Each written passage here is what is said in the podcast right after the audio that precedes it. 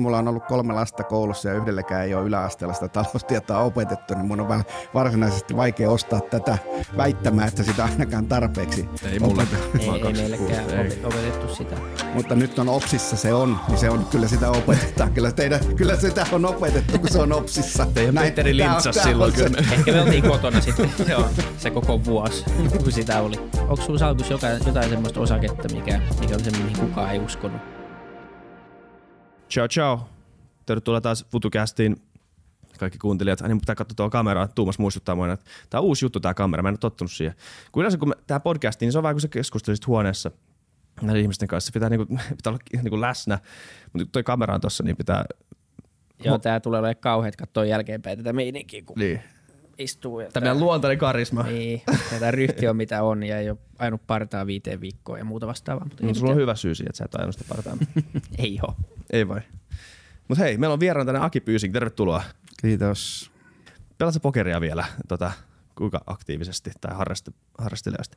No itse asiassa pidin tässä juuri pisimmän pokeritauon, eli vuoden 95 jälkeen, eli neljä viikkoa. Tosin tähän oli, mulla oli oikeasti hyvä syy, eli mursin pohjeluuni, niin sen jälkeen sitten katsoin sitä. Tos, tosin ensimmäisen viikon sen leikkauksen jälkeen kävin pelaamaan SM-kisoja, mutta en käteispeliä pelannut ollenkaan. Sitten oli neljä viikkoa kokonaan pelaamatta. Että kyllä pelaan varsin aktiivisesti, että tosin vähemmän tunteja kuin mitä muutama vuosi sitten, että, mutta kyllä tuollaisia normaali, normaali viikolla, jos ei ole mitään ihmeellistä ja olen Suomessa, niin pelaan tuollaista 30 tuntia viikossa. Sitten kuitenkin tuollaisen sanotaan kymmenkunta, ehkä enemmänkin ulkomaan matkoja, pokerireissuja, jos, jos eestikin lasketaan ulkomaaksi. Niin. Pelaat sä Suomessa onlineä vai pelaat sä myös turnauksia? En, en, en käytännössä pelaa onlinea ollenkaan. Nyt en olen ihan viimeisen parin vuoden aikana pelannut enemmän käteisturnauksia. Itse asiassa oon pelannut live-käteistä vuoden 2010 jälkeen. Mä pelasin nettiä päätyökseni 2004-2010 ja sen jälkeen live-pokeria enimmäkseen käteistä, mutta nyt mä oon ruvennut humputtelemaan turnauksia. Miten se on toi online? Siis se ei ole sitä samaa. Onko se se, miksi sä et pelaa sitä, koska siinä ei pääse sen läheiseen kosketukseen? No siis se on yksi syy, tosin siis, että, että Ahneotta, niin minä sitä pelasin. Mä oon aina tykännyt kyllä live-pokerista enemmän, mutta Ahneotta, niin pelasin aikoinaan nettiä. Mutta sitten siellä rupesi tuntituotot laskemaan silleen, että ja sitten toisaalta livestä voitti kuitenkin ihan ok. Mm. Niin sen seurauksena, että nyt jos minä niin kuin yrittäisin siirtyä takaisin nettiammattilaiseksi, niin se ei ole niin kuin edes mitenkään kirkossa kuulutettua, että se onnistuisi ainakaan, ellen laittaa sitä, te, ottaa sitä niin kuin tosiaan päätoimekseni, eli uhraisin koko valvella ajan sille pokerille ja siihen mä nyt en ole enää valmis. Onko se, niin se on, se on kuulemma, mä tunnen jonkun verran pokeripelaajia ja kaikki sanoo, että se on, se on vaikeutunut merkittävästi kyllä nimenomaan se tuntituotto ja se, se ylipäätään se pärjääminen netissä. Mistä se johtuu? No se on ihan tämä markkinatalous toimii tuossa pokerissakin valitettavasti tavallaan, että siellä oli tosiaan melko helppoa rahaa 2004-2009 tarjolla, mutta sitten tuota, huonolta, huonot, huonot pelaajat joko paransivat tai lopettivat tai ja sitten myöskin hyvistä pelaajista tuli sitten, eh, jo silloin hyvistä tuli paljon paljon parempia, että, eli markkina kiristyi. Ja lisäksi sitten nettipokerissa tapahtui sellainen erittäin ikävä asia, että nettipokerin kannalta, että nämä markkinat pirstaloitu, eli me, me ei päästä enää pelaamaan amerikkalaisten kanssa, eikä ja ranskalaisten ja espanjalaistenkin kanssa on kovin vaikeaa. Joo. Käytetäänkö siellä paljon teknologiaa, nyky, niin tekoälyä tai koneoppimista, jotka laskee jotain todennäköisyyksiä vai Öö, käytetään, joo, tosin siis niin se, eni- se te- tekoäly, mitä siis mekin käytin silloin, kun pelasin nettiä, niin siellä oikeastaan varsinainen te- tekoäly, vaan se oli niin, kuin, niin sanottu apuohjelmat olivat äh, tälleen, ne on oikeastaan muistin tukivälineitä lähinnä, eli että siinä näkee, miten on itse pelannut, ketä vastaan on pelannut ja miten muut on pelannut, niiden, eli jää käsi, niin sanotut käsihistoriat, mm. käsihistoriat käyttöön ja sitten ne on niiden apuohjelmien ansiosta, sulla on niin ne ruu- ruudulla näkyvissä kaikkien pelaajien, kenen kanssa olet pelannut ne statsit, että kun sitten hakkaa montaa pöytää yhtä aikaa, niin se on niin kuin siis, että jos vetää oman muistin varassa, niin on se vähän huonompaa. Mikä siinä, mikä, mikä siinä pokerissa veti puoleensa niin kovaa? Koska siis sehän on kirjaimellisesti niin kuin elämällä uhkapelaamista, se on sun ura. Sitähän se on, mutta se on varmaan just siksi. Ei se ole uhka, että mä pokeria oikeastaan uhkapelinä pelannut lainkaan Okei. koskaan, vaan niin kuin rahapelinä. Niin. Eli että mun isommat riskini ottanut sijoittu, sijoitusmaailmassa 80-luvulla, että se oli uhkapeliä. Okay. Mutta että pokeri nyt on silleen, jos tietää mitä tekee, niin se on sellaista aika tasasta puurtamista. Että toki tulee niin kuin tappiojaksoja, mutta ne täytyy vaan kestää ja parantaa peliään koko ajan vaan sisukkaasti. Että se, mikä muuta siihen veti, niin oli se nimenomaan, sanotaan, siis silloinhan mä siirryin livepokeriin 95. Silloin ei ollut nettipokeria, koska ei ollut oikein tuota internettiäkään. Niin. Ja se tavallaan se pokerielämän niin kuin tällainen merimieselämä kiehto enemmän kuin siihen asti niin kuin tekemäni omaisuudenhoito, joka oli sellaista ruudun tuijottamista, mutta sitten paradoksaalista kyllä päädyin tuijottaa nettipokeriruutua kuitenkin tuota, kuude, kuude, kuudeksi, kuudeksi vuodeksi, ettei sitä aina koskaan tiedä, että mi- mistä ajautuu.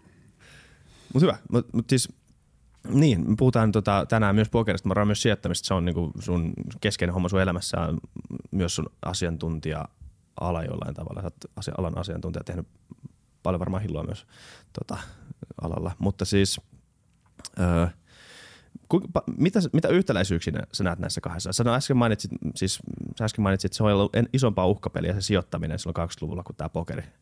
Joo, siis yhtäläisyyksiä on paljonkin, että menestyäkseen, sijoittajana tai pokerin pelaajan, niin samanlaiset ominaisuudet ovat sellaisia ö, edellytyksiä ainakin vähän parempaan menestykseen. Eli että pitää kyetä, kyetä ottamaan harkittuja riskejä, mutta ne pitää sitten myöskin pi- pitää siinä maltillisissa rajoissa, että niin kuin pokerin suhteen silloin pokeribuumin aikaan monet selittivät sitä, että hyvät pokerin pelaajat ovat kaikki aina olleet jossain vaiheessa poikki. Minä en ole pokeriurallani ollut poikki koskaan, enkä ollut lähelläkään mennä. Ja tiedän monta muutakin pokeriammattilaista, jotka eivät ole koskaan ollut lähelläkään mennä, mutta tällä lähinnä ne poikki menneet selittelivät omaa, niin kuin sanotaanko, vastuutonta kassanhallintaansa tai huonoa pelaamistaan.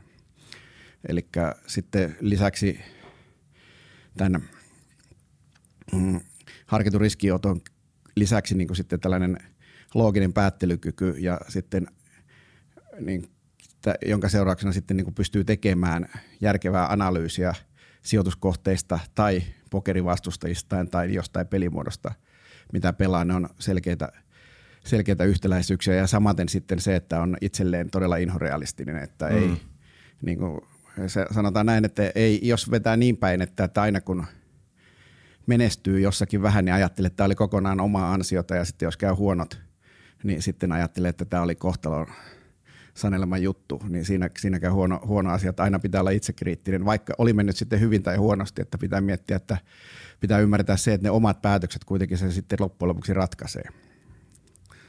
Ulkoiset olosuhteet on sitten mitä ne on ja niihin täytyy sopeutua. Niin se on, se on mielenkiintoista, kun mä mietin uudestaan sitä, mitä mä sanoin tuossa aikaisemmin, että siis toi pokeripelaaminen on sitä niin kuin, ähm, elämällään uhkapelaamista tavallaan, mutta eihän sitä ole. Ja si, se- varmaan mä en nimenomaan pärjäisi siinä sen takia, koska mä ajattelen asian näin. Et mä, sit mä en ole vielä niin paneutunut asiaan niin syvästi, mutta mut, s- just se on, se on tämä, että ulkoiset tekijät vaikuttaa niin isoilta, niin sijoituksessa kuin pokerissa, mutta siihen voi vaikuttaa kuitenkin siihen. Sä niinku tavallaan navigoit sitä peliä sun omilla siirroilla. Se ei ole, mitään, ei ole, tavallaan mitään niinku yhtä oikeata tapaa tehdä sitä oikein. Joo, jos voittaa on, niin on yksi oikea tapa ja se on pelaa sellaisten kanssa, jotka on itseään huonompia. Se on oikeastaan mm. ainoa tapa. Eli siis, että voi valita, voi valita sen, voi sen lisäksi, että voi parantaa omaa peliään aina, niin aina voi valita myöskin sen, että, että missä ja milloin sitä pelaa. Että se on, ei kukaan käske, että sun täytyy just kello 21.30 Casino Helsinki tai ei ole pakko pelata Sandin Millionsin koko turnaussarjaa. Että sen voi sitten itse, itse, itse valita, mitä ja missä pelaa. Niin siinä on kuitenkin aika merkittävä ero johonkin lottoamiseen tai pelikone nappua, nappia niin kun sitä painaa, niin siinä on kuitenkin joku algoritmi tai, tai niin, kuin niin paljon pienempi todennäköisyys voittaa. Ja siis siinä, niissähän, näissä peleissähän todennäköisyys voittaa on nolla. Mm. Että vaikka se kasinon etu olisi 99 prosenttia, kun painat tarpeeksi kauan, niin häviät varmasti. Että siinä ei ole mitään taito, taitoelementtiä, ei ole muka, mukana ja millään äh, kassanhallinta vippaskonsteilla, mitä kyllä kaupataan, niin ei voi päästä voittamaan. Että niissä, niissä peleissä ei vaan voi, yksinkertaisesti ei voi voittaa, että ne eroaa. Ne on kokonaan ihan eri maailma. Nimenomaan. mitä mieltä oot veikkauksesta, jos puhutaan tästä suoraan tästä aiheesta? Tämä on ollut, tämä on ollut meidän puheenaiheena muutamassa toisessa jaksossa, mutta eikö tämä, se on tosi outo asia, että, että, että, jo, niin, no sano suoraan, mä en, mä en edes avaa tätä. Mitä mieltä? Voidaan keskustella tästä.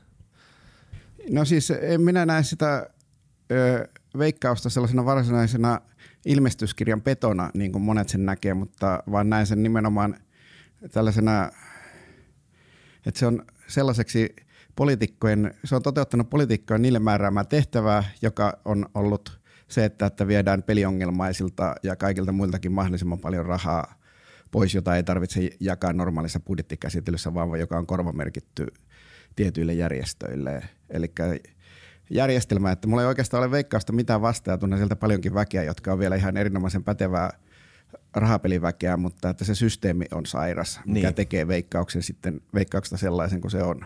Niin kuin sanoin tuossa äsken, että sen, niin kuin se voittoprosentti se loppujen lopuksi se laskee matemaattisesti loppuun, niin se on nolla. Eli se on, se on jos niin kuin purkaa sen koko systeemin ja miten se toimii ja sen kassavirran tai sen rahavirran, niin sehän on siis vaan, vaan rahankeru tota, järjestelmä jollain tavalla, joka, joka sitten toimii tämmöisillä niin kuin värikkäillä ja äänekkäillä ja musiikkia soittavilla koneilla – se on, se on jännä. Kyllä, tosin siis se on huomattava, että, että vaikka siis niin kun veikkaus lopetettaisiin, niin ei pelaaminen siihen loppuisi kuitenkaan. Että ihmiset ovat rahapelanneet aina, että mäkin olen pelannut sekä laillisia että laittomia pelejä oman osuuteni ja vähän enemmänkin kuin mitä tämä keskimääräiset, keskimääräiset ihmiset. Että, että ei ne pelit lopu siihen, jos veikkaus loput, loppuisi. Että en minä näe edes niin sitä monopolia järjestelmänä niinkään, vaan se, että se monopoliregulaatio on ollut täysin lapsen kengissä ja sitten kun sitä reguloi se omistaja, joka on, hyötyy, hyötyy niistä rahoista, niin se on ollut lähinnä tälle enemmänkin huumori, huumoriosastolla, että tällainen peli, oli se pelijärjestelmä mikä hyvänsä, se pitäisi organisoida niin, että, että sillä on sellainen valvonta, joka no, pystyy antaa tehokkaita sanktioita ja sitten se operaattori – joka niin kuin tässä tapauksessa tarkoittaa operaattorilla se, joka pyörittää sitä liiketoimintaa, niin sitten se pyörittää liiketoimintaa eikä väitä tekevänsä hyvän tekeväisyyttä, mm. mitä se ei tosiaankaan tee. Että, että ei siinä veikkauksessa ole mitään muuta vikaa kuin se, että siellä on niin kuin henkilökunta laitettu väkisin valehtelemaan ja osa niistä alemmalla tasolla varmaan uskookin siihen, mitä ne, ne kuvittelee, että, että ne on jotenkin vastuullisia tai hyvän tekeviä, mutta kun todellisuudessa idea on se, että, että niiden pitää tehdä se miljardi euroa ja mieluummin enemmän seuraavana vuonna, tai tämä on ollut se vaade, joka on niille asetettu, niin sitten ne on yrittänyt sitä parhaan keinoin, keinoin parhaan, parhaaksi havaitsemiensa keinojen mukaan täyttää. Niin, ja, siis ja hyvinhän se, sitä markkinoidaan, ja kyllähän se semmoinen kuva jää, jos asiaa ei yhtään niin kriittisesti tarkastele. Vielä siihen monopolin, niin, niin osittain se on varmaan kuitenkin niin kuin saatavuus ja, ja niin kuin saatavuusongelma. Eli jos kaikki automaatit poistettaisiin kaupasta, niin varmasti niin kuin ainakin osittain ja hetkeksi niin, niin käyttö vähennisi.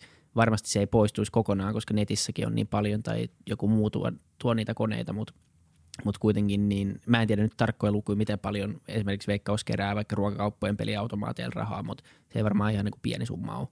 No ne automaatit, nämä automaatit tuo kaiken kaikkiaan jonkun vähän vajaa 900 miljoonaa euroa vuodessa, että uh. siinä on siinä on oma, oma hommansa kerätä sitä. Ja, siis, ja se ei ole siis, että jos ne automaatit poistettaisiin, niin kyllähän se pelaaminen tietenkin vähenisi. Se ei siis loppuisi, mutta se varmasti vähenisi. Ja olennaista siinä olisi se, että kuitenkin, että kun meillä Suomessa peruskoulusta ja yhteiskunnan maallistumisesta huolimatta, niin meillä pelataan ihan käsittämättömän paljon kansainvälistä verrattuna, että me ollaan niin kuin maailman kolmen joukossa kaikissa tutkimuksissa, miten paljon rahaa rahaa pelaamiseen käytetään. Ja tämä, että suomalaiset on pelihullu kanssa, niin tämä johtuu siitä, että meille on opetettu pienestä pitäen, että suomalainen voittaa aina mm. ja vain veikkaamalla voit voittaa ja pelimies on eri mies. Ja, tuota, ja näin, että tämä on, että on hyvä, tapa, hyvä tapa ja oikeastaan hyvän tekeväistä, että se pelaa, pelaa, pelaa rahapelejä. Eli että se, että, siis, että me, jos ne automaatit kärrätään pois, niin meillä peliongelmaiset eivät vähentyneet sinä päivänä yhdelläkään. Ne pahasti koukossa olevat, ne jatkavat pelaamista, ne etsivät jonkun uuden reitin – joka todennäköisemmin tosin tässä tapauksessa olisi nimenomaan veikkauksen nettipelit, koska veikkauskin tarjoaa näitä nettipelejä. Mutta varmaan jo ehkä jossain määrin, mutta mun on vähän vaikea nähdä sitä, että niin kuin kaikki mummot tämän jälkeen avaisi Betsonille pelitiliä, kun niiltä niillä se kaupassa se automaatti on, automaatti on viety, että tämä on ihan absurdi, Soittaa lapsen absurdi, absurdi, absurdi väittämä, että tätä, ja tätä väittävät suurin osa niistä varmaan tietää nekin sen, että, että eihän tämä nyt näin, näin, näin, näin, näin tietenkään mene, mutta me olisi olennaista olisi se, että tulevat sukupolvet eivät olisi niin innokkaita pelaamaan pelejä, joissa ei voi voittaa, koska se ei ole yhteiskunnalle mitenkään hyväksi se, että tuota, ne, kenellä ei ole varaa hävitä, niin pelaavat rahoja pele, laittavat rahoja peleihin, joissa ei voi todellakaan voittaa. Ja yksi argumentti, missä puhuttiin kanssa, yksi kulma tähän asiaan on, on nimenomaan se korvamerkitty raha ja, ja ne järjestyt. Ja, ja, ja tota, me puhuttiin Mikko Kiesilän kanssa, joka on, on Liberan toiminnanjohtaja tästä. Ja, Oli kai. En onko se enää, onko se Oli, oli. Ei, ei, ei, ei, enää, ei, okay. ei ole enää ja se, on, ja se on kiesiläinen. Mutta... Joo, kiesiläinen. Niin, niin, Piti puhua nopeasti. Joo, niin tota, ähm, mutta puhuttiin hänen kanssa kuitenkin siitä, että nämä, nämä järjestöt, niin, niin on paljon myös, niin kuin, se luo tosi paljon tehottomuutta niihin järjestöihin ja myös, myös on paljon sellaisia järjestöjä, jotka ei mitenkään totta kai olisi olemassa ilman sitä veikkauksen tukirahaa, niin pistäisi myös sitä järjestökenttää hieman uusiksi ja ehkä niin kuin haastaisi näitä, näitäkin vähän uudistumaan ja saataisiin ehkä tietty määrä organisaatio myös pois sitä kautta. Aivan varmasti kävisi näin, koska nythän niillä on intressi, kun ne saa ne samat rahat tekemään niin mitä tahansa, niin sitten niillä on intressi valehdella jäsenmääriään ylöspäin, jopa niin kuin seuramääriään THL on valehdellut ylöspäin raporteissa, että siellä on paljon, sitten on perustettu tällaisia järjestöjä järjestöjä, minkä tärkein tehtävä on niin kuin lobata itselleen ja alaisille järjestöille mahdollisimman paljon veikkausrahaa ja sitten opettaa täyttää näitä hakemuksia, niitä järjestöjä. Että ne STEA-hakemukset täytyy osata täyttää, että – että saada, nämä järjestöt täytyisi niin saada myöskin niin sellaiseen kunnolliseen, kunnolliseen valvontaan, koska siis siellä kyllä osa järjestöistä tekee ihan niin pyyteentä hyvää työtä, mutta kyllä siellä on paljon sellaista väkeä, joka niin tekee nimenomaan kuukausipalkkasta hyvän tekeväisyyttä, että niitä kiinnostaa eniten se oma palkkansa ja hyvän tekeväisyys jossain määrin vähemmän. Että se on selkeää, että kun on, sulla on korvamerkittyä rahaa, niin se varmasti aina sekä korruptoi että luo tehottomuutta. Ja se on sitten vähän absurdia, että tällaiset niin kuin jotkut hyvää tekevät järjestöt, en nyt nimeä itse asiassa yhtään, ettei ne tule taas silmille tai olen vältellyt, yrittänyt vältellä nimeämästä niitä, niin hyvä, hyvä, hyvä, hyvä tekevät järjestöt, niin tota, sinänsä hy, hyvää tarkoituksia ainakin omaavat, omaavat järjestöt, niin ne sitten joutuu puolustamaan sitä, että pidetään nämä automaatit ilman muuta kaikille tarjolla ja lisätään niitä vielä, ettei meidän rahat vaan vähene, niin siinä on, niin ei laiteta niitäkään siihen puun ja kuoren rakoon. Mä ymmärrän sen, että hätä on suuri, jos liksa on lähössä – ja silloin niin ryhdytään epätoivoisiin keinoihin, mutta tämä pitäisikin niin nimenomaan että siirtää nämä, että, että monopoli voi ihan hyvin säilyttää, kun sitä parantaa sitä regulaatiota, katsotaan mitä, missä osin se monopoli, mutta en nyt näe niin mitään syytä esimerkiksi, että miksi meidän pitäisi niin kuin lotto vapauttaa kilpailua, että miksi ei pidetä sitten ne rahat, kun niin kansa lottoa anyways. Mutta niin, ja sitten, mutta tämä, että nimenomaan ne rahat menisivät vaan valtion normaaliin budjettiin ja sitten järjestöt hakee rahoituks, rahoituksessa valtiolta ihan normaalisti niin kuin kaikki muutkin. Että sitten se täytyy vain niin perustella, että se joutuu tarkempaan syyniin ja sitten ne joutuu avaamaan niitä kirjojaan enemmänkin. Että, että se olisi niin kuin ihan mielenkiintoista käydä näiden järjestökentän kirjoja läpi, että nehän ei, ne ei ole osakeyhtiöitä, niin niitä edes tilinpäätöksiä ei kaupparekisteristä löydy. Kuka näitä sitten lobbaa? Koska ei, ei nyt usko, että joku niinku, joku Pirjon piirkakerho pystyy lobbaamaan niinku valtio tätä veikkauksen kautta niin vahvasti, että tämä korvamerkitty rahajärjestelmä pysyy. Mitä, mitä tämä vielä on näin vahvana? No siis sehän on siis nämä järjestöjen puheenjohtajat, nehän ovat niinku nimenomaan niitä poliitikkoja, jotka eivät enää halua vaaleissa ehdolle asettua tai eivät, eivät tulisi valituksi, jos sellaista tekivät. Että on, tämä järjestökenttä on nimenomaan täynnä sellaisia entisiä jopa niin kuin A-sarjan, A-sarjan poliitikkoja. Okay. Siellä, on to, siellä on toiminnanjohtajana erittäin hyvin poliittisesti verkko, verkostuneita, verkostuneita, että nämä joka puolueen puoluevaltuustossa niin on voimakkaat veikkaussidonnaisuudet, joten ne on niin kuin hyvin yhteydessä äh, vanhoihin kaverinsa ja ovat edelleenkin niin kuin poliittisesti aktiivisia taustavaikuttajia. Että sen takia, että se, että tämä on nyt joutunut näin kovan kritiikin alle, niin tämä oli mulle yllätys, koska niin kuin me tiesin tämän hyvin, että tämä verkosto, joka oli toiminut niin kuin jo kymmeniä vuosia, niin mä oon niin kuin ikään kuin sitä vierestä tavallaan semi-aitiopaikalta seura- seuraillut. Ja mä oletin, koska tämä on niin kuin poliittinen konsensus, kaikki puolueet on ollut tässä takana, koska kaikilla puolueilla on järjestöjä, joille on korvamerkitty sitä rahaa vuodesta toiseen, niin kaikki, täällä on kaikki, kun, on, kun jos on niin kuin,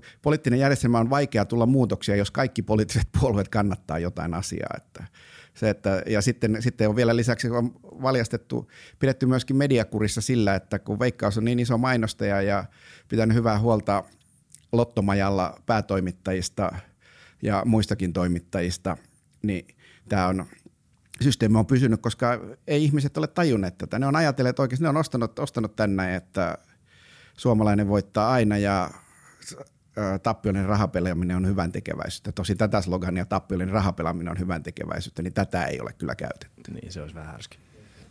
Jos mennään sijoittamiseen, niin kuin luvattiin, niin, niin haluatko avata vähän ensin, että mikä sun niin kuin sijoitushistoria on ja mistä, mitä kaikkea sä oot ehtinyt niin kuin tehdä sillä saralla?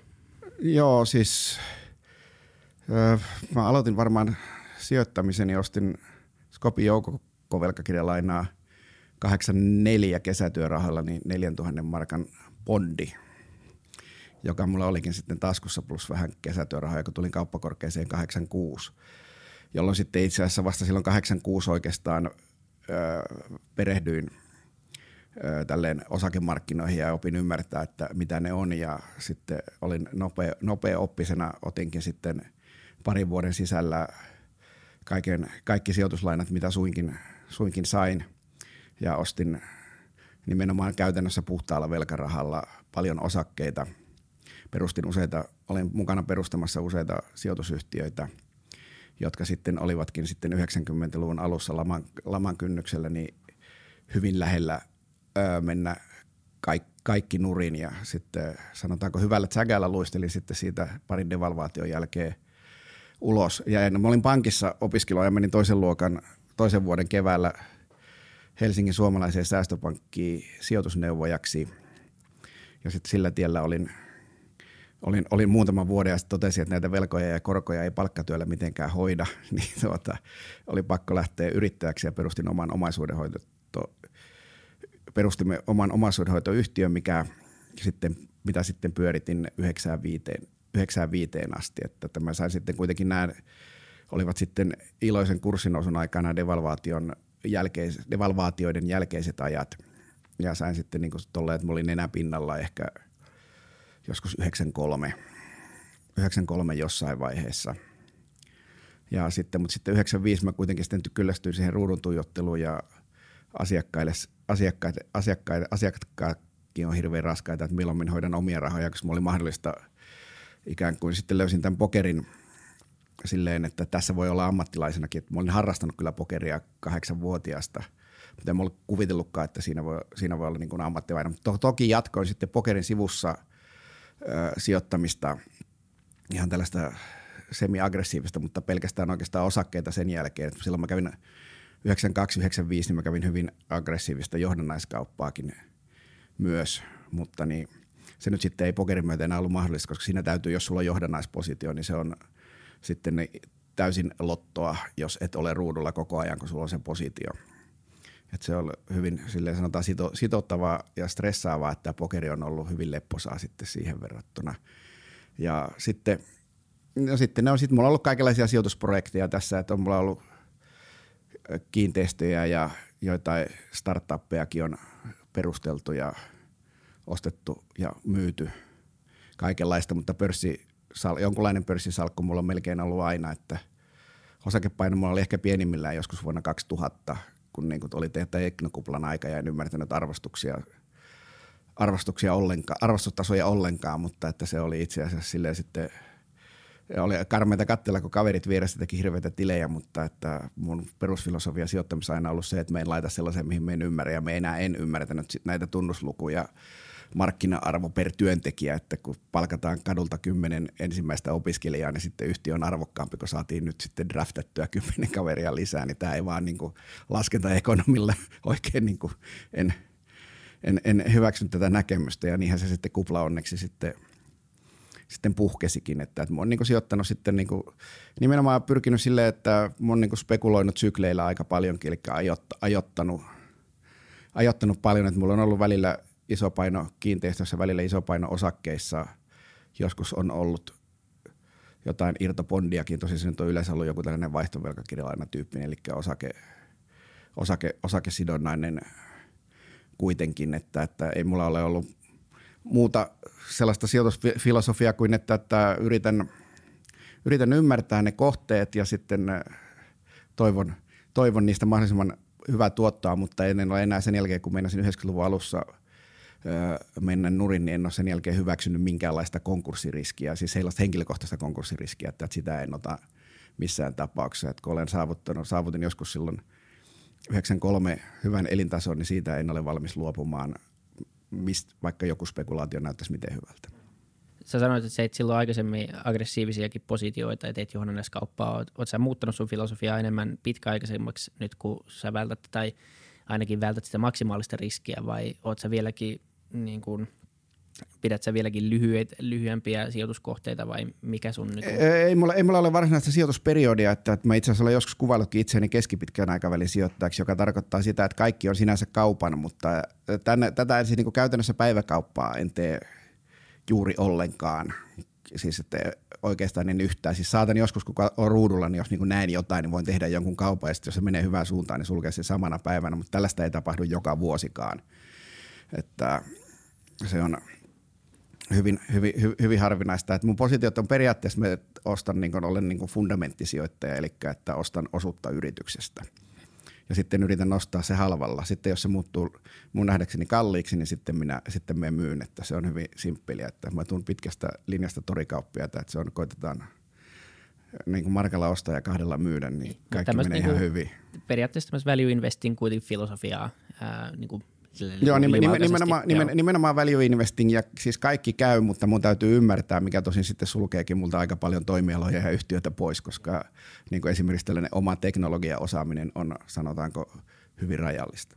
Joo, mutta noi on niin kuin, se on Warren Buffettin peli, tai Warren Buffettinkin pelikirjasta, eli hän, hänkin ostaa vaan mitä ymmärtää ja, ja sitten ostaa, ostaa pitkäksi aikaa ja yrittää ostaa halvalla ja Joo. Buffett itse asiassa onkin, niin kuin, että multa joskus kysytty, että onko mulla sijoittaja niin kyllä se Buffett oli sitten Joo. tässä tapauksessa. Niin kuin aika monella syystäkin. Millä tasolla sanoisit, että tota, suomalaisten sijoitusosaaminen on ylipäätänsä? Miten hyviä sijoittajia suomalaiset on? Ää, paljon para, siis paranemaan päin. Että paljon on tilaa tietysti parantaa, tuot, mutta että nyt tähän meillä ei ole – kouluissa opetetaan jo jossain määrin taloustietoakin. Tämä on aina hyvä, kun joku vaatii, että kouluihin on tuotava taloustiedon opetus. Sitten siellä, sit siellä noin niin kuin samat 5-6 opettajaa somessa raivaa, että kyllä hän opettaa sitä jo. Mm. Mutta tuota, toisaalta mun on tähän niin kuin esimerkiksi, kun mun on, mulla on ollut kolme lasta koulussa ja yhdelläkään ei ole yläasteella sitä taloustietoa opetettu, niin mun on varsinaisesti vaikea ostaa tätä väittämään, että sitä ainakaan tarpeeksi Ei. Ei, ei meillekään opetettu sitä mutta nyt on OPSissa se on, niin se on, kyllä sitä opetetaan. Kyllä, teidän, kyllä sitä on opetettu, kun se on OPSissa. Teidän Näin, Petteri lintsas silloin kyllä. Ehkä me oltiin kotona sitten, joo, se koko vuosi, kun sitä oli. Joo. Mutta mut se on, musta tuntuu jotenkin vieläkin, että tännekin katsoo niin kuin omaa tuttava piiriä ja nuoria ihmisiä, niin tämä on niin asia, joka valkenee aika myöhään ihmisille, niin kuin, että niin kuin miksi kannattaisi ehkä sijoittaa ainakin osa kuukausipalkasta tai työ, niin kuin palkasta, jos pystyy vaan ja, ja mikä se niin kuin funktio siinä on ja, ja miksi se pitäisi nimenomaan mielellään olla aika pitkäaikaista, ainakin se, niin kuin, se että ei, ei poistaisi niin kuin, tai ottaisi kaikkea rahaa ulos sit heti, kun on mennyt vähän paremmin. Et ihmiset ei niin kuin, tunnu ymmärtävän peruskonsepteja sijoittamisessa, eli niin kuin, aikaa ja, ja sitten niin kuin korkoa koron päälle efektiä. Tämmöisiä ihan niin kuin aika kuitenkin loppupeleissä asioita, jotka on tosi helppo selittää ja to, aika helppo ymmärtää sitten, kun joku sen on selittänyt. Joo, juurikin näin, että tämä on täsmälleen se, että nämä perusasiat ovat aika yksinkertaisia. Ja luulisi nyt sitten, että tässä on Antti Rinne tehnyt erinomaista propagandaa sen vuoksi, minkä takia nuorten ihmisten kannattaa sijoittaa, koska se on juurikin teidän eläkerahojen kimpussa nostamassa teidän eläkevakuutusmaksuja tulevaisuudessa, niin tuota, se, että, että pitää huolen siitä omasta turvaverkostaan eikä niinkään luota, luota siihen, että, tämä, että pystyykö valtio tarjoamaan tällaista nykyisen – kaltaista turvaverkkoa miten pitkään, kun otetaan muutama miljardi velkaa joka vuodessa, niin jos tulee joku sitten oikea kriisi, niin sittenhän sitä velkaa vasta tuleekin. Jolloin niin kuin se, että, että systeemi, systeemi, systeemi jos pettää, niin se, että, että on oma se ei ole iloinen, se ei ole missään tapauksessa iloinen asia, mutta se, että, että on oma vararahasto hyvässä kunnossa, niin se helpottaa sitä tilannetta kyllä kummasti. Niin tämä tuntuu, mä en tiedä, musta tuntuu, että meidän ikäiset ihmiset alkaa ehkä heräämään siihen todellisuuteen, että – eläke tai ainakin saman tasoinen eläke kuin, kuin nykypäivänä, niin alkaa olla aika mahdoton ajatus tai ainakin aika epätodennäköinen ajatus ja, ja että se pitää jotenkin taata, mutta sitten kuitenkin niin kuin ei oikein ymmärretä niitä mekanismeja, kun ei ole käytännön työkaluja, ää, työkaluja siihen. Mä oon joskus leikkinyt semmoisella idealla, että, että mitä jos jokaiselle suomalaiselle sijoitettaisiin, kun ne syntyy vaikka sanotaan 3-5 tuhatta euroa valtion toimesta. Ei, ei nyt leikitä liikaa ajatuksella, mistä rahat, tämä on tämä perusvasemmistopolitiikan mistä niitä rahaa saa, mutta jos vaan leikitellään sillä idealla, että kaikki saisi vaikka 5 tonnia säästötilille tai saisi 5 tonnia valtiolta ja se syötettäisiin vaikka indeksiin tai jonkinlaisiin vastaaviin ETF-rahastoihin tai muihin vastaaviin ja sitten annettaisiin olla 65 vuotta siellä, kunnes ihminen vaikka eläköityy. Ja, ja sit, niin ihmiset ei ymmärrä, että, että se 5 tonnia – niin, niin se kasvaa siitä, riippuen mikä sun keskituotto on vuodessa. Mutta sanotaan, että jos, on, jos se olisi 10 prosenttia vuodessa, joka on aika korkea, matala riski, riskitason tuotteelle, mutta sanotaan, että se olisi, niin se on 2,5 miljoonaa 65 vuoden päästä. Niin se efekti jotenkin, se, että, että suomalaiset voisivat olla niin nettovelottomia, jos valtio sijoittaisi heille rahaa. Mä en tiedä, toimisiko tämmöinen ajatus, niin kuin teoriassa ainakin toimii, mutta onks, voisiko tämmöinen olla mahdollinen toteuttaa tai pitäisikö meidän niin ajaa jotain tämän tyyppistä – ei ole mitään poliittisia mahdollisuuksia tämän toteuttamiseen, sanoisinko näin lyhyesti. Että, mm. Siis, että ymmärrän teorian ja tällä, tällainen, niin siis, että, että, että tämähän on niin Ruotsissa, Ruotsissa ja Jenkeissähän on niin, tälleen, että niillä on niin ne omat ö, eläkevakuutustilinsä, jotka voi laittaa osakkeisiin. Esimerkiksi se on vähän niin kuin vastaava systeemi, että, että kun siellä on, niin kuin on, on pakko – pakko säästäminen siihen ikään kuin elä, eläkkeisiin ja se vähän, vähän toimii sinne päin. Tällainen järjestelmä voi olla luoda, mutta toi systeemi eh, kuulostaa siltä, että täytyy nyt ensin suurten ikäluokkien ja ehkä niiden lastenkin sitten kuolla ennen kuin tämä tulee, niin kuin tämän, joku tämän tyyppinen ratkaisu tulee poliittiseksi mahdolliseksi. Niin, se, se ei ainakaan toimisi niin kuin valtion, valtion toimesta sellaisenaan, niin. mutta se, se tavallaan se efekti voisi Niin, vois jos, jos unohtaa sen poliittisen puolen, sen poliittisen esteen ja sanotaan vaikka tämmöinen olisi, niin toimisiko se niin kuin taloustieteellisesti?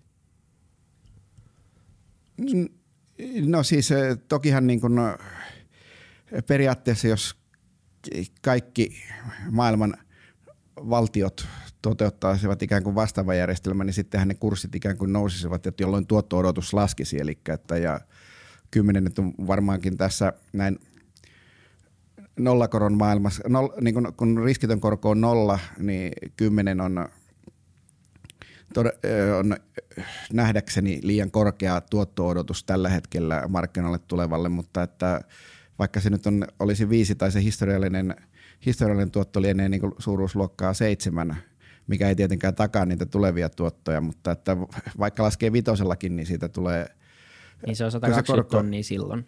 Niin. Mulla on tämmöinen hyvä, jos oh, kiinnostaa, okay. ei, niin, ei niin, näin niin, hyvä niin. Tota, nopea laskea pääs, mutta tota moneychip.com, siellä on compound interest joo. calculator. Näitä voi helposti joo. laskea. Joo, joo, ei, noin, noin on ihan hyviä siis siihen, että jengi tajuaa sen, että kuinka se korkoa korolle tosiaankin tappaa talossa mm. ja puutarhassa, että se, se sillä hoituu, kun hän ei vaan sitten niin kuin – menee juomaan niitä rahoja jossain välissä, että Ei, pitää se, se, siellä vaan pyörimässä. Että käyttää sitten, kun niinku toteat, että nyt riittää rahat hautaan asti, niin sitten voi ruveta syömään pääomaa. se, se, se, on ehkä se, se iso, iso oppi, mikä, mikä pitäisi saada. Mitä jos sen sitten tavallaan, jo, toi on, toi on mä samaa mieltä, että se on teknisesti mahdoton toteuttaa, mutta mut ehkä niinku vaan ideana se, että, että valtiokin pystyisi niinku jeesaa kansalaisia vähän, vähän tämmöisten asioiden kanssa. Ja jos miettii meidän nykyistä eläkejärjestelmää esimerkiksi ja miettii firmoja, jotka maksaa aika paljon sivukuluja palkkojen päälle, maksaa nimenomaan eläkkeitä, maksaa, maksaa sitten tota vakuutuksia ja muuta vastaavaa, niin jos firmatkin vois ilman, että samalla mekanismilla niin, niin firmojen sivukuluista osa laitettaisiin joka kuukausi vastaavanlaiselle säästötilille, niin kuin tämä Ruotsin systeemi, tämä mm. eläke, eläketili, ja, ja koska nyt Suomessahan ei, me ei voida vaikuttaa siihen, mitä Ilmarinen tekee – jos, jos mä olen Ilmarin no. tai Varma tai ihan mikä tahansa eh, tämmöinen rahasto, niin ne, ne sijoittaa, ne sijoittaa tosi matalalla riskillä, aika huonolla tuottosuhteella ja sitten siellä on kuitenkin valtio takana ja velka, niin, niin siellä on mitään mahdollista kansalaisena vaikuttaa siihen, että, että ei, ei, eikö nyt ainakin pitäisi pystyä itse päättämään, että mihin se oma eläke sijoitetaan? No kyllä tämä on, ei meillä tästä mitään erimielisyyttä tule, että, että riidasin sunkin mielipiteen samaksi kuin omaksi, että kyllä, kyllä, kyllä, pit, kyllä pitäisi ja siis niin kuin, eikä se siis huono olisi, että, että vaikka siinä olisi niin jonkun, jonkun asteista niin pakkoakin, koska osa on sellaisia, että ne ei sitä korkoa korolle sijoittamista ymmärrä kuitenkaan, että, mutta että ehkäpä sitten niin tällaisia realistisia mahdollisuuksia, mitä voisi niin kuin tehdä on se, että kun kuitenkin niistä eläkkeistä itse asiassa niin kuin, eihän meillä ole kuin osin rahastava systeemi, että tyyliin onko se nyt niin kuin neljännes on rahastoitu ja loput tulee nykyisistä nykyisistä työeläkemaksuista, niin se, että, että ne eläkerahastot saisivat äh, ikään kuin ottaa vähän korkeampaa, no, korkeampaa profiilia, koska siinä ei ole mitään järkeä, että nykysysteemissä eläkerahastojen on pakko ottaa negatiivisen tuoton bondeja salkkuunsa. Eihän nyt siis kukaan yksityinen sijoittaja anna Saksan valtiolle kymmeneksi vuodeksi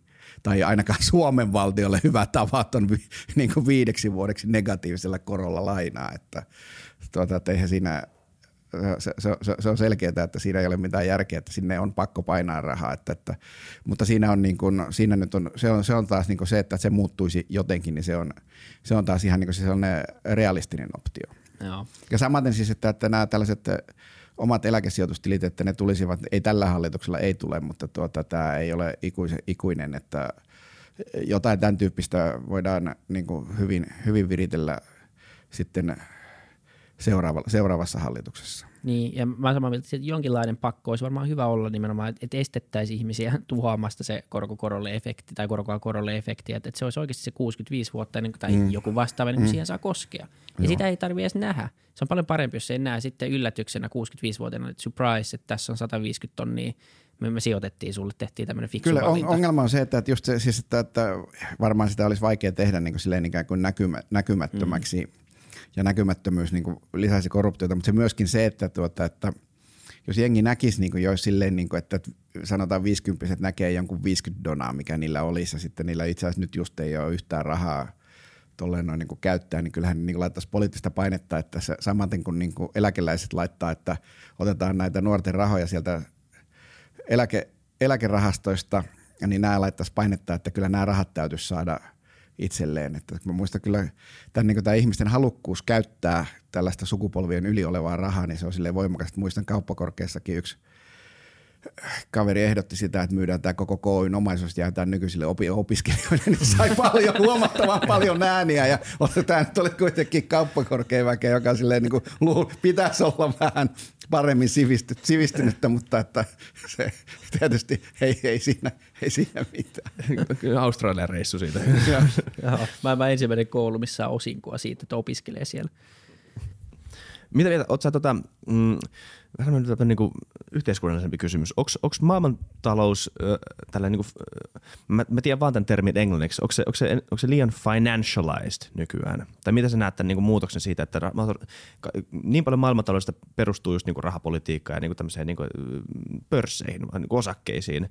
Ja, ja, ja monet argumentoivat just tätä, että – siitä on tullut vähän niin kuin pokeria, siitä on tullut vähän kuin peliä, että sä pelaat niin kuin osakkeilla ja, ja se, se, tämä value investing tota, puoli siitä on vähän kadonnut. Ja sehän siis johtaa monia, monia tota, monia mukaan just tämmöisiä, me puhutaan finanssikriisistä 08 ja eurokriisistä. Onko tota, pyöriikö maailmantalous liikaa rahan ympärillä nykyään, eikä niin tuotannon tai firmojen tai tuotteiden ympärillä? No siis ei siinä mielessä, kun nämä innokkaimmat, innokkaimmat väittävät, että ainahan se on pyörinyt, ainahan se on pyörinyt rahan ympärillä niin kauan kuin raha on keksitty. Meillä on vaan niin kuin enemmän instrumentteja ja nyt sitten äh, tämä keskuspankki velkaa on sitten käytetty vähän hanakammin, että tämä keskuspankkivelkaa on jouduttu käyttämään – sen, se on valite, tavallaan valitettavaa, että se on olemassa, koska siellä keskuspankkivelan varjolla on sitten jäänyt nämä rakenteet korjaamatta. Eli että meidän ongelma on, ongelma on se, että nämä valtiot, julkinen sektori velkaantuu, koska ne pystyy, koska ne pystyy sillä velalla ostamaan ääniä – ja sitten velan, velkaannutaan lisää. Tämä on se fundamentaalinen ongelma, mikä meillä on, eikä niinkään se, että, että pyörii, pyörii rahan ympärillä. Tietenkin se on sitten, niin kuin, sitten lisäksi tämä ei poliittisesti välttämättä kestä, koska tämä nykyjärjestelmä sitten tekee, tekee sen, että ne, kenellä on niin kuin, kenellä on pääsy tähän halpaan lainarahaan, niin kuin esimerkiksi minulla, jotka pystyy sitten sitä lainarahaa, halpaa lainarahaa sijoittamaan paljon paremman tuotto-odotusarvon kohteisiin, niin ne vaurastuu kohtuuttoman paljon suhteessa siihen, mitä sitten, ja tämä herättää kateutta ja kapinaa, ja jonka jälkeen sitten yhteiskuntajärjestelmä jär, järkyttyy niin, että tehdään jotain tässä käsittämättömän typeryyksiä, että tässähän ollaan niin kuin esimerkiksi niin kuin Mä muistan 86, kun tulin Helsinkiin. Mä valitsin sen takia, että tulin, koska olin päättänyt, että tuun opiskelemaan Helsinkiin.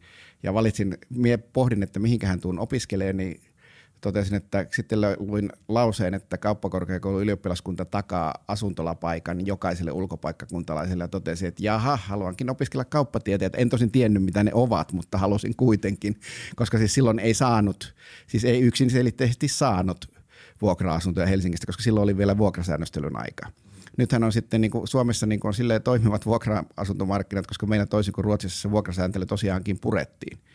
Ruotsissa taas niin kuin, Ruotsissa kaikki muu toimii paitsi asuntomarkkinat, koska siellä sitten niin jengi pitää niistä vuokraoikeuksistaan kiinni ja asunnot niin kuin markkinat, markkinat ei toimi. Ja nythän on sitten niin ryhdytty toimenpiteisiin, niin kuin esimerkiksi jossain Saksassa ollaan ottamassa jossain Berliinissä vuokrasääntelyä käyttöön ja meilläkin niin tietenkin nämä vasemman laidan kovimmat hurjat ja lisäksi muutama, muutama oikeistolainenkin on niin kuin ollut sitä mieltä, että tätä vuokria, vuokria pitää säännöstellä, kun tässäkin taas on se, että, että ei niitä vuokria ei pidä säännöstellä, koska se sillä lailla saadaan mahdollisimman paljon asuntoja tarvitseville. Meillä ei ole käytännössä asunnottomuutta olemassa, että ei meillä ole tuolla kaduilla, kaduilla, kaduilla väkeä tällä hetkellä. Siis totta kai meillä on asuntopula, että jotkut asuu liian ahtaasti kuin mitä nykyinen yhteiskunta ikään kuin, ikään kuin hyväksyy.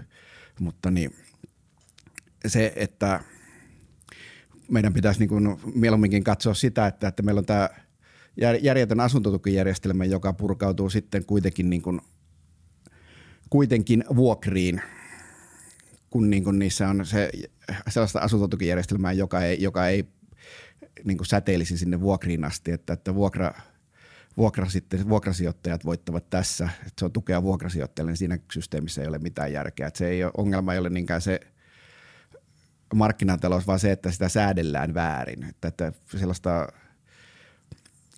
markkinat niin kuin toimii tietyissä asioissa oikein hyvin ja sitten tietyissä asioissa, niin kuin esimerkiksi luon, luonnollisissa monopoleissa ja tällaisissa, niin ne pitää, sitä pitää säädellä, mutta se on niin kuin nimenomaan se, että se sääntely pitää toimia, toimia silleen, että se markkina toimii niin kuin esimerkiksi näissä asunnoissa. Öö, kryptovaluutat. Tiedät, mitä mieltä? Öö, no siis ensimmäiseksi sanon, että mulla ei ole kryptovaluutan kryptovaluuttaa ollut ja hämmästelen, jos hämmäste, vähän hämmästelen, jos tuleekin, että koska tässä taas ollaan siinä, että törmätään mun tapauksessa, mä törmään ensimmäisen kynnyksen, että täytyisi ymmärtää se, niin. että mihin sijoittaa. Että, ja me ihmettele sitä, että näiden – näiden suosio on nyt noussut nytten juurikin näinä aikoina, kun inflaatio on lähestulkoon nollassa, niin tämä on noussut silleen kovaksi, kun edelleenkin niin ne krypto, kryptovaluuttakauppiat selittää sitä, miten tämä rahan arvo on niin illuusio ja sitten tuota, se rahan arvo menee tähän inflaatioon, jota ei oikeastaan juurikaan ole tosin. Ja sitten, mutta se on kuitenkin tämän rahajärjestelmän takana on niin koko niin kuin se yhteiskunta ja sen väkivaltakoneisto loppujen lopuksi, että, että sen keski, kes, kes, keskuspankkiraha, jos yhteiskunta pysyy pystyssä, niin keskuspankkiraha, eli tämä fiat, fiat-rahaksi, kun sitä nyt sanotaan, niin tuota, se, se, kyllä sillä on jonkunlainen arvo ja se, että se, mitä siitä arvoa menee, niin sen voi ihan katsoa tuosta inflaatiosta, että se ei tällä hetkellä ole merkittävä ongelma. Sen toki siis en ole myöskään kyllä sortannut mitään kryptoja, että mä, näe, mä uskon, että tämä lohkoketjuteknologia sen sijaan tulee olemaan kyllä hyvinkin merkittävä teknologia, mihin nämä kryptot perustuu, mutta se, että nämä kryptovaluutan, kryptovaluutan omistaminen ja johonkin ö, lohkoketjuyhtiön sijoittaminen, ne on eri asia, että mä yleensä pyrin sellaisiin tuotteisiin sijoittaa, mistä niin on, sille, on jonkunlainen tuotto-odotusarvo. Kryptovaluutoissa on vaan se toivo siitä, että joku ostaa kalliimmalla. Ja tällaisen toivo, toivon varaa sijoituspositionsa rakentaminen, niin tämä ei sovellu sitten mun sijoitusfilosofiaan, että, että mun puolesta saavat. Tosiaan olen, lyönyt, olen minä vähän sorttina kryptoihin, että mä olen lyönyt vetoa siitä, että vuodenvaihteessa bitcoin on alle 10 tonnin, mutta tuota, saa nähdä siinä siis, että ei se ole mitenkään, vaikka se nyt on, taitaa olla joku 8,5 tonnia, niin ei se ole mitenkään saleteissa, koska niin kuin sen takia mä en uskalla sitä, uskalla sitä siis silleen varsinaisesti sortatakaan, että jos häviän tämän vedon, niin tämä ei mun elämää muuta mihinkään, paitsi että, että kuuntelen sitä vittuilua seuraavat 20 vuotta, mutta et sikäli muuttaa, että olen kyllä nyt nimenomaan tämän vedon lyötä, niin olen huomannut, että ei mene viikko, etteikö kato, että missä se bitcoini pörrää. Niin se on varmaan vähän, vähän eri, eri, jos vertaa johonkin value investingiin, mm. mutta mut jos sä oot fundamenttisijoittaja, niin kyllä nimenomaan se lohkoketju niin kuin teknologiana ainakin on, on nimenomaan niin kuin sanoit, niin, niin se on mielenkiintoinen. Kyllä, jos on, me löytäisiin, mutta siis tässä nyt sitten sitten tullaan, että, että mistä ihmeestä me voin tietää, että, että mikä lohkoteknoke, lohkoketjuteknologia yritys on se siellä voittaja. En mistään, joten niin kuin mä sieltä sitten sellaisiin bisneksiin, kun varsinkin kun tuottonäkymät osakkeissa ovat niin kuin mun perspektiivistä erinomaisen hyvät. Että ei, ei juurikaan inflaatiota ja jos niin kuin tuotto-odotus on, mä niin kuin, sanotaan, että vaikka mun tuotto-odotus olisi viisi ja mä maksan äh, vieraasta kaksi, niin tuo, mä pääsen omassa pää, oma, oman pääoman tuollaisiin 10 prosentin tuottoihin melko helposti niin kuin ajan, ajan, ajan, ajan yli. Ja sitten se 10 pinnan, 10 pinnan taas tekee justiinsa niin kuin silleen, se riittää oikein hyvin, että ei mun tarvitse tavoitella sen parempaa. Että Suosittelit sä, tai jos joku nyt haluaa sijoittaa ja ei ehkä tiedä ihan mitä tekee, niin, niin suosittelit sä kuitenkin velkaa velalla sijoittamista? No siis e, pää, pääsääntöisesti, pääsääntöisesti en, en niin kuin heti alkuunsa ennen kuin ymmärtää ja pystyy tietää sen, että se olennaista on se, että, että ei ryhdy niin kuin panikoimaan. Että tämä on, niin, tämä on silleen, että ihmiset ovat niin kuin, tämä osakemarkkinoitakin edelleenkin säätelee – ahneus ja pelko yhä edelleen sisukkaasti. Että se, että, se että, että tokihan siis, että jos sulla on joku maltillinen, siis että parempi, parempihan siitä niin lähtökohtaisesti, lähetellä, ajatellaan nyt, että niin selitetään jollekin, niin kuin, jonka mä oletan täyspäiseksi, niin tätä, että jos sulla on joku 10-20 pinnaa siinä velkaa, niin eihän se nyt siis niin kuin, se, että se joutuisi realisoimaan, realisoimaan jotakin noin niin väkisin, niin se tarkoittaa sit sitä, että, että pitäisi tippua niin joku 6-70 pinnaa, joka nyt sitten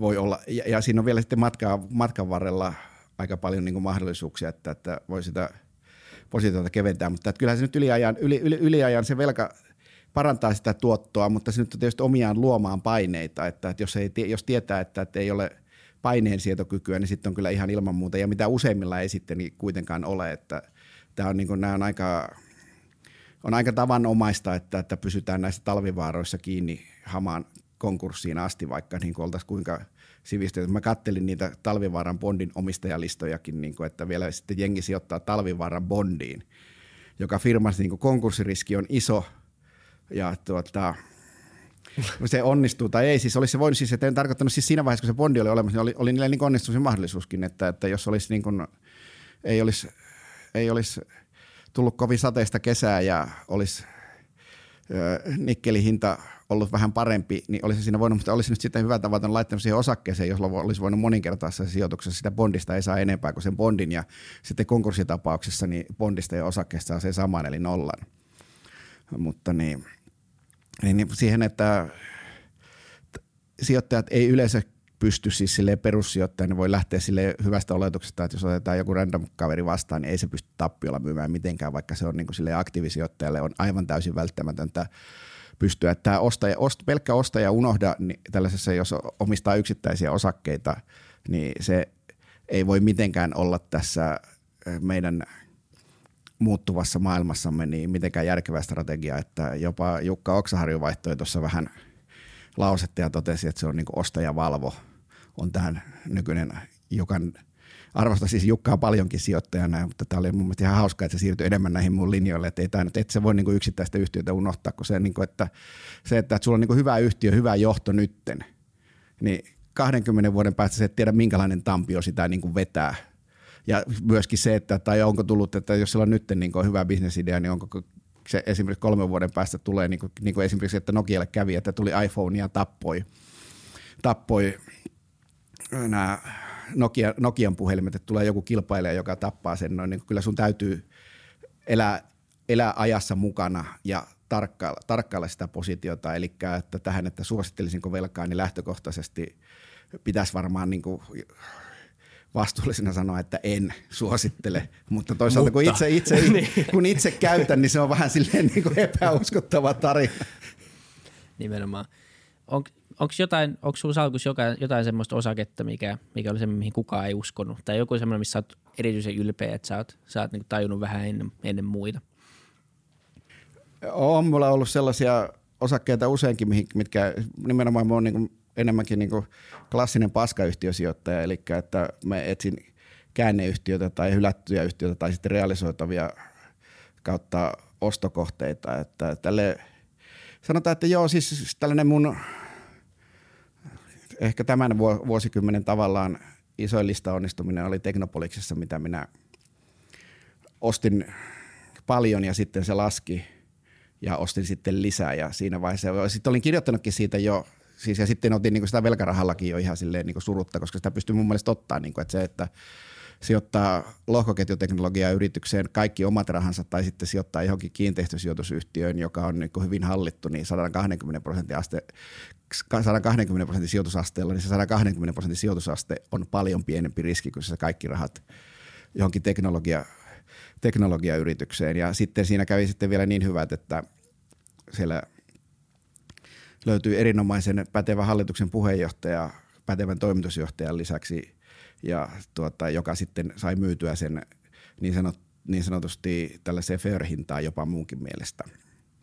Ja se sitten lunastettiin listalta ja mulla oli siinä niin kuin, sanotaanko ihan rivakka ylipaino ja olin kirjoittanut siitä paljon, että se oli sellainen ihan – kiva tapahtuma. Ja varsinkin sitten, kun siinä oli vielä takana se, että, että mä olin niin kuin kirjoitellut paljon silleen, että, että mitä tämän yhtiön pitäisi tehdä ja mentiin sitten yhtiökokoukseenkin sille ihan useampi henki paikalle ja pidin siellä palopuheen, jossa oli viiden kohdan vaatimuslista ja se hallitus toteutti niistä viidestä vaatimuksesta neljä mikä on siis aivan käsittämätöntä, koska ei meillä tietenkään äänivaltaa niin kuin oikeasti ollut niin kuin sinänsä vaatia niin kuin äänestä, äänestämällä mitään muutoksia, mutta tuota, ääntä, ään, pelkästään ääntä, ääntä pitämällä. Ja siis voi olla, että ne olisi tietysti tehnyt tämän ilman, ilman sitä, mitä meidän yrittämistäkin, mutta kyllä mä uskon, että kyllä meillä joku vaikutus siihen oli. Kova. Kuinka pitkä tämä jakso nyt? Nyt taas tuun todellisuuteen. Mitäs? 51, okei. Okay. Tota, mitä sä, jos nyt lähtisi tota sijoittamaan joku, varmaan tulee puhumaan tästä, tulee paljon sijoitusaiheisia podcasteja, mutta on hyvä kuulla kaikkien omat vinkit. Jos nyt lähtisi joku niin perusjantteri ö, lähtisi sijoittamaan, aloittaisi, niin mistä aloittaisit?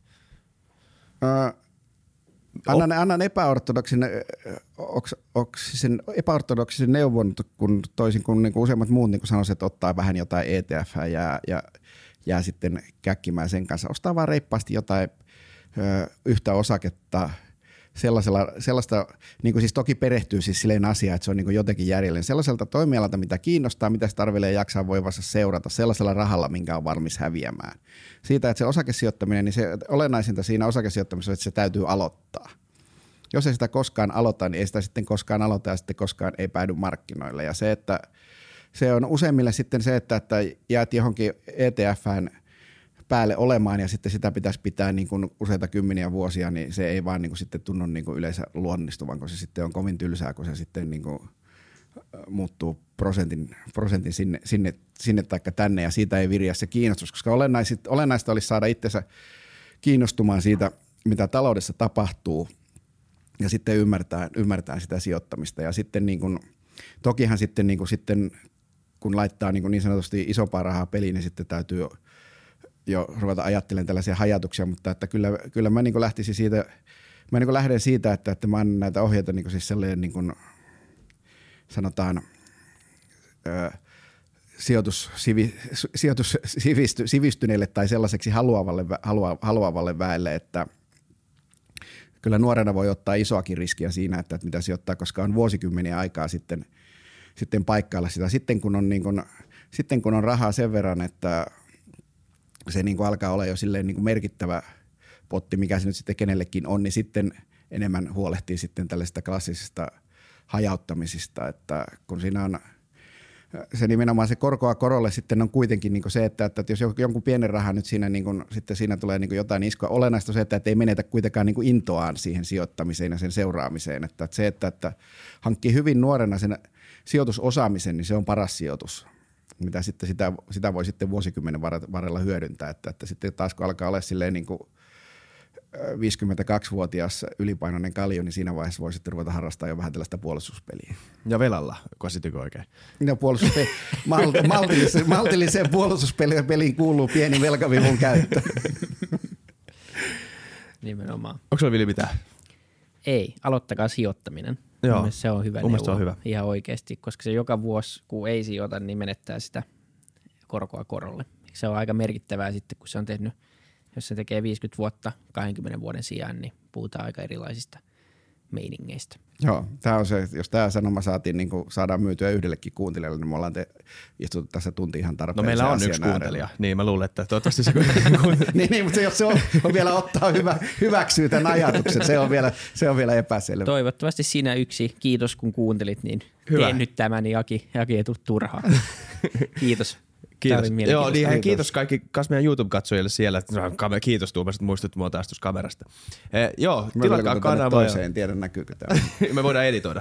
Tämä ei lisää duunia Samuelille, mutta se on ihan ok. Voidaan tehdä tämmöisiä flip, flip. Joo, nyt se vihaa meitä tämän jälkeen. All right. Yes. Hei, Mahtavaa. kiitos Aki. Tosi Kiitos. kiva jakso. Ja tota, joo, tilatkaa kama, kanava, tota, kaikki muut perusjutut. Öö, nähkäämme taas ensi jaksossa. Yes. Ciao.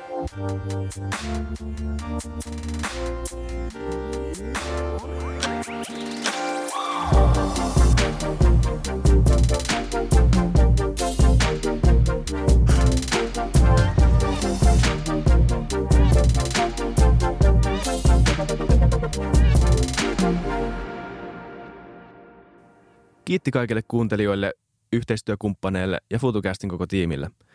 Isa Kraution ja William von der Baalinin lisäksi, Isa Kraution minä, tiimiin kuuluu tuotantovastaava Samuel Happonen ja media vastaava Tuumas Lundström. Ja kiitos Niko Noanalle tästä upeasta tunnaribiisistä, joka on mukana Lululandissa.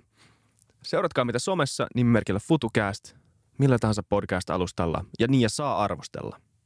Mielellään. Thanks. Moi moi.